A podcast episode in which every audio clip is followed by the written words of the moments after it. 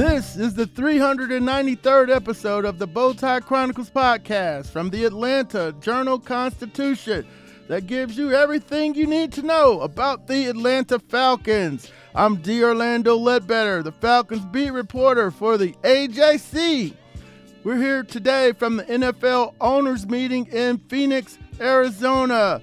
We have Coach Arthur Smith coming up today. We also talked to Zac Taylor from the Bengals and Andy Reid about developing quarterbacks, the Super Bowl winning coach from the Kansas City Chiefs. And we talked to owner Arthur Blank about the Lamar Jackson situation and why the Falcons went after Deshaun Watson last year and didn't go after Lamar this year. And the owner was not happy with the NFLPA report card. If you're listening to us for the first time, please make sure to follow the show on Apple, Spotify, or wherever you get your podcasts. This is the Bowtie Chronicles from the Atlanta Journal Constitution. In Atlanta, one voice has stood out for over four decades. An AJC original, The Monica Pearson Show. Let's talk about how you got to ESPN. Revealing interviews. You are known as America's doctor, but I want to know who you were before that. When you have a different name, you have different color skin, it can be tough. With Atlanta's most famous faces as you've never seen them before. I'm telling my story. This is the American dream. The Monica Pearson Show streaming now on AJC.com. The AJC's trusted veteran political voices, Greg Bluestein, Patricia Murphy, Tia Mitchell, and Bill Nigut, are the essential source for Georgia politics. The Atlanta Journal Constitution's Politically Georgia. Sign up for the newsletter, download the podcast, subscribe to the AJC. We're back from break here at the NFL owners meeting. Talked to Coach Arthur Smith today, and he gave us some clarity about the quarterback situation. Being that I'm always focused on us, I'm not going to speculate about guys that are not on our roster. So, you know, obviously we're very excited about having Taylor in the room, a guy that's experienced, a guy that's won games in this league, and it's important. The chemistry in that quarterback room is very important to us. You know, as, as we expect Desmond to take the next step, but we also have a guy that's that can go in there and, and win you football games and, and be ready to play. You need depth at every position, and that's obviously the most critical position on a football team. Arthur Smith, once again, let us know that Desmond Ridder is the starting quarterback. He's QB1 for the Atlanta Falcons. we, Taylor understands his role, so it's been very clear. And the plan is obviously to start Desmond, and that's our plan going forward right now. Desmond Ridder was 44 and 6 for the Cincinnati Bearcats. He won a lot of big football games, a lot in the AAC at Notre Dame and against other big football teams. But what impressed the Falcons the most were his intangibles. Absolutely. You know, that's when you're doing all your prep in the, in the draft. Obviously, guys have got a bit of physically be, be able to play in this league. But once you once you realize that physically they have the traits, it's it's a lot about their makeup, their habits, things you value. And um, you know, Desmond's got a unique journey for a quarterback. He wasn't one of those guys that was a prodigy early on and had 15 quarterback gurus from the time he was 12. You know, he had played receiver and then made the switch to quarterback. wasn't highly recruited. Played a lot of games, started a lot of games at Cincinnati. Helped you know change the culture there Coach Fickell. And uh, we're excited about it. We're excited about his growth and development so far. Now we know last year Desmond Ridder did not play until the last four games. He sat and watched from behind Marcus Mariota. So the Falcons saw enough to believe that he can improve on his game this coming season. Started the last four games. I thought he made a significant improvement from his first start, the second start, third to fourth. And we expect him to make a, another leap this offseason. So there's always little things you can work on, lower body mechanics, uh, you know, being more comfortable. You know, when you don't change systems on guys all the time, that helps too. That learning curve when they, they come back in, what you're focusing on. They're not trying to memorize new, you know, new formations and all the, everything's foreign to them. So uh, we we expect a significant growth for him.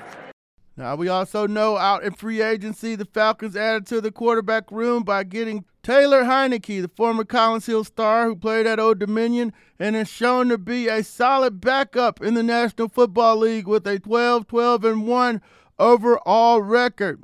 Here's what Arthur Smith had to say about what he likes about Taylor Heinicke. Well, just the way he plays. You know, he's. I, I love you know his persistence. Obviously, he's gotten us twice. Uh, yeah. The last two years, sometimes, but that's not just the reason why. You know, watching him from afar, yeah. studying him. Uh, you know, the longer you're in this, I mean, you make a lot of connections with you know players you may have worked with at some point, or coaches that you may have crossed over with, guys you actually trust, and everybody that has worked with Taylor, you know, says you know the same things over and over. Guys love him, teammate, gravitate towards him. You know, what you don't want to have is, is when you go into a game and, and you got to play the other other quarterback and you don't have any hope. You know, you don't want to crush morale. And, and as I said, you need depth at every position, and that position is critical. He'll be ready to play whether it's the second snap of the season or if he has to play the first, or you know, any any point throughout. And uh, we got a lot of faith in him. Now, one of the big uh, things for Desmond Ridder was he didn't have Kyle Pitts in the lineup last year. Uh, we had suspected that he was banged up at times last year uh, before Kyle went down with the knee injury. Uh, Arthur Smith didn't give us the timetable, but he did say he played banged up last year uh, before getting the knee injury. But here's what Coach Smith had to say about Kyle Pitts in his going into his third year in the National Football League. Kyle coming into this league, uh, an enormous amount of hype. You know, like a lot of guys that, that are taking that high. Kyle had a very productive rookie year. You know, we were obviously playing with Matt. We threw the ball, give or take, you know, almost 200 times more. But that's not Kyle's fault. It's kind of the way it was early in the year. We missed some opportunities with him this year. He played a little banged up. Obviously, didn't finish the year. Thought he improved as an overall player. I know a lot of people, because of the way the, the league's covered with fantasy football and stats, stats, stats, his impact on winning is enormous. Certainly felt it when he missed him. We'll continue to enhance that. Um, the thing that gives you a lot of encouragement and is that he's actually done it. You know, this isn't me selling, tell, selling you some hypotheticals and two years of trying to you know, blow smoke. But um, so we're expecting the next step for him, obviously, as he comes back from his knee. Uh, couldn't be more excited about Kyle and his future. One of the Falcons' big offseason acquisitions was Jessie Bates, the safety from the Cincinnati Bengals, who played at Wake Forest in the ACC. So, Coach Smith talked about him being a good influence for AJ Terrell and uh, Richie Grant. So that means the safety without a job is Jaylinn Hawkins. So we asked uh, Coach Arthur Smith, what does that mean for Jaylinn moving forward?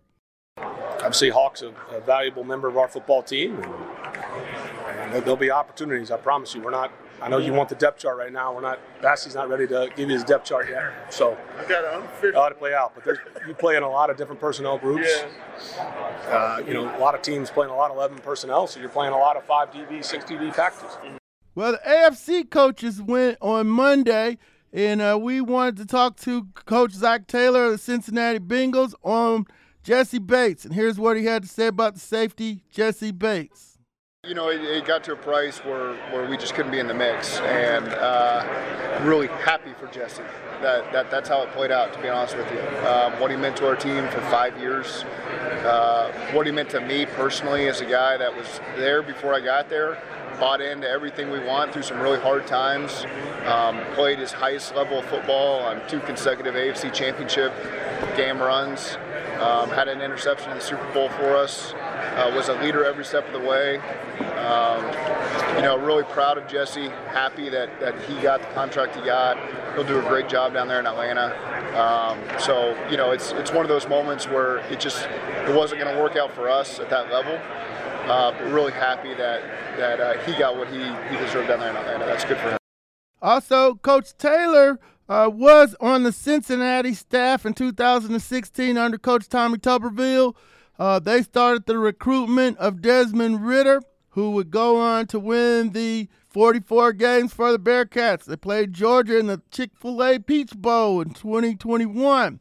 Then the next year, both teams uh, made it back to the playoffs, and uh, or to the playoffs, not back but to the playoffs where Georgia would eventually win the national championships, and the Bearcats would go up against Alabama in the semifinals. Here's what Coach Zac Taylor had to say about Desmond Ridder. I, have always really liked Des. I, I think that um, the traits you saw in a, in a, high school senior were competitive, leadership.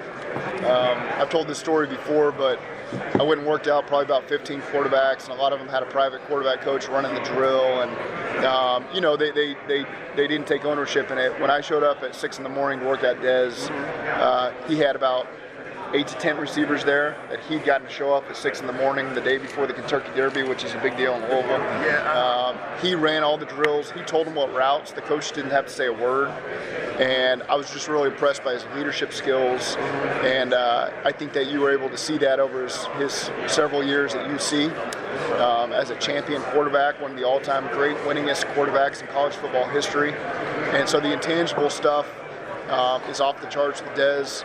Um, how it all translates to the NFL, that's that's not my problem, you know, and that's. Uh, um, I, I, didn't I didn't do a full assessment on all those guys coming out because we weren't in a need there, but um, you know I'll always be following Dez's career in the NFL to see how it goes. And I have to always stop by and see uh, my guy Andy Reid. He was the tight ends coach back when I covered the uh, Green Bay Packers, and uh, uh you know in the early Brett Favre years after he got traded from Atlanta. And so we talked to Coach Reid, who's done. He's you know he had Brett Favre early, helped with Donovan McNabb, and now he's developed Patrick Mahomes, so he knows a thing or two about developing young quarterbacks. So we talked with Coach Andy Reid on some of the key points in developing young quarterbacks, which is a a, a project that will be going on in Atlanta with Desmond Ridder. But you can see him throw in college. Oh, you couldn't see it before. Right. Yeah the throw game is now they start them when they're little kids now, and RPOs, and so the guys are throwing the football. Before you take guys and you go, you know, Brett Favre ran the option in, in college, you know, so you you're taking them on and going, well, maybe, and then you know he's a pretty good example for this too because he his first stop in Atlanta didn't work out, and some of it was him not not doing the right things uh, some of it was the way the coach perceived them, General manager liked them. Did the coach like them? Man, who knows, right? And then um, we get him at, at Green Bay. Comes in with Mike Holmgren, who's a throw guy, and was willing to teach him. He bought into it, and the rest is history. Now, one of the uh, funny things is back in the day, we got to go to practice, so you heard everything on the field. Was it no uh, 30 minutes of stretching, what they give us now? You get uh, you know a little walkthrough action and then 20 minutes of stretching, which shouldn't count as part of our time at practice. But back then, you could see Andy Reid and Steve Mariucci and Jon Gruden being the buffer between Holmgren and Brett Favre. Matt, Hom- Coach Holmgren and Brett, they, he coached him hard. And so I got Coach Andy Reid to reflect about that uh, a little bit here on how they developed Brett Favre in Green Bay. Mike Holmgren was smart. He was demanding. Uh-huh. And it was almost like a good cop, bad cop. Okay. He was tough on Brett. Now, Brett knew that he was good with him, but he pushed him and pushed him hard. And then Steve Mariucci, myself, we were the, we were the buffer when we were coaching uh, him. So um, we did the teaching part, and and um, and, and Mike kind of came in with the heavy hand. Right now, we're going to take a pause for the cause from the AJC's The Bowtie Chronicles podcast. This is D. Orlando Ledbetter. Hip hop is a product of black people. It's a product of black song and celebration. The Atlanta Journal Constitution presents Hip hop's most pulled elements are pulled from the South. A Southern hip hop story. We always go back to that moment of the Source Awards. Everybody wants your rhythm, but they don't want your blues. The biggest names in hip hop. Atlanta is still the mecca for hip hop. 50 years. No one can deny one film. The power of the South now. The South got something to say. Streaming now at ajc.com slash hip hop. I'm Ernie Suggs. And I'm Nedra Rhone. Atlanta has been known as the Black Mecca for so many years, but that means something different to everybody. It means everything to me. Every day I wake up, I learn something new. Well, you all can learn something new by subscribing to the Atlanta Journal Constitution's new newsletter called Unapologetically ATL. It's all about the people, the events, and the entertainment happening in metro Atlanta that black people might want to know about. So subscribe today at www.ajc.com slash unapologetically ATL. Welcome back to the Bowtie Chronicles from the Atlanta Journal Constitution. I want to take this time here again to thank everyone who subscribes to the AJC and AJC.com. It's what makes all of this possible. Now, if you haven't joined our community yet, we have a special deal right now for listeners to this podcast. You can get unlimited digital access to everything the AJC has to offer for the next six months for just 99 cents. That's all of our stories on AJC.com or our terrific e paper and all of our newsletters, including Bradley's Buzz from legendary columnist Mark Bradley. That's just 99 cents for the next six months. So to take advantage of this offer, go to subscribe.ajc.com backslash podcast. Again, that's subscribe.ajc.com backslash podcast. So you always know what's really going on. All right, we're back here at the Bowtie Chronicles podcast, and you know we needed some clarity. Uh, you know, around the league, you know, Daniel Jones is making forty million. Lamar's got a thirty-two point four million dollar franchise tag uh, that they can play on or can sign, and wants to get traded. That was a big, big item here on Monday that he released that he wanted to be traded on Twitter. And last year, the Falcons went after Deshaun Watson but did not go after Lamar Jackson this year. Here's Arthur Blank explaining that dichotomy and then also discussing Desmond Ridder and the team's quarterback situation in great detail. I think we explored the one this last year, which is what our, you know, our, our responsibility was. We didn't explore it deeply, deeply, but we spent some time on it. And uh, from a legal standpoint, personal standpoint, value standpoint, you know, player, uh, just a variety of things. And, you know, soon after we got into the exploring, we decided it really wasn't, you know, a very good match for us. I think Lamar's situation, and I really don't want to spend a whole lot of time talking about players on other clubs, but uh, Lamar's situation, I think, is you know is very different. Um, a different player, different time. You have a winner, you know, certainly a uh, most valuable player in the league. Number of games, there's no question. He's a you know top one of the top quarterbacks in the league. You know, I think there's been looking at objectively, I'd say, is you know some concern over whether or not he can you know, play his style of game for, you know, I mean, how long can that last? I'm not sure. He's only 26, so hopefully a long time for his benefit and anybody that, you know, he signs with. But he's missed five to six games each of the last two years. And, you know, this is not like baseball, basketball, where you're playing, you know, 82 or 182 games, you know, where baseball is now. But, you know, I mean, each game counts a lot in our, in our business. So, and I think you know more from a positive standpoint. I'd make two other points. Is that you know the young man that we drafted in the third round last year, uh, Desmond Ridder. I think, um, and it's not just the last four games he played. That's a piece of the that's a piece of the pie. But it's really what he's shown since the day he started showed up on campus as a leader, as a player. Um, he's matured a lot, uh, you know, from a physical standpoint, his uh, understanding of the game. Last year when Marcus was here, Marcus was great working with him, very supportive. So, you know, he's matured a lot during the whole after draft and OTAs and, you know, preseason and, you know, camp and what have you, and obviously throughout the season. And, you know, culminating in the four games in which he started. And I think the sense was, uh, uh we talked to the coach about, or coaches, and I know Coach Smith uh, kind of declared today, if you will. I think what we we internally already knew that he was going to be our, our starting quarterback next year. So I mean, he played you know 50 games in college. He won 40, 44 of them. Uh, there's not many quarterbacks in the history of college. I, I don't want to misspeak, but you know, Rich was telling me, Rich McKay was telling me the other day. I think there's only like three or four quarterbacks in the history of college ball that have won as many games as he won in college. So um, got a lot of experience uh, winning games in, in, big situations, and so we have you know we have a lot of faith and confidence, in, and uh, we were fortunate getting a really good backup quarterback.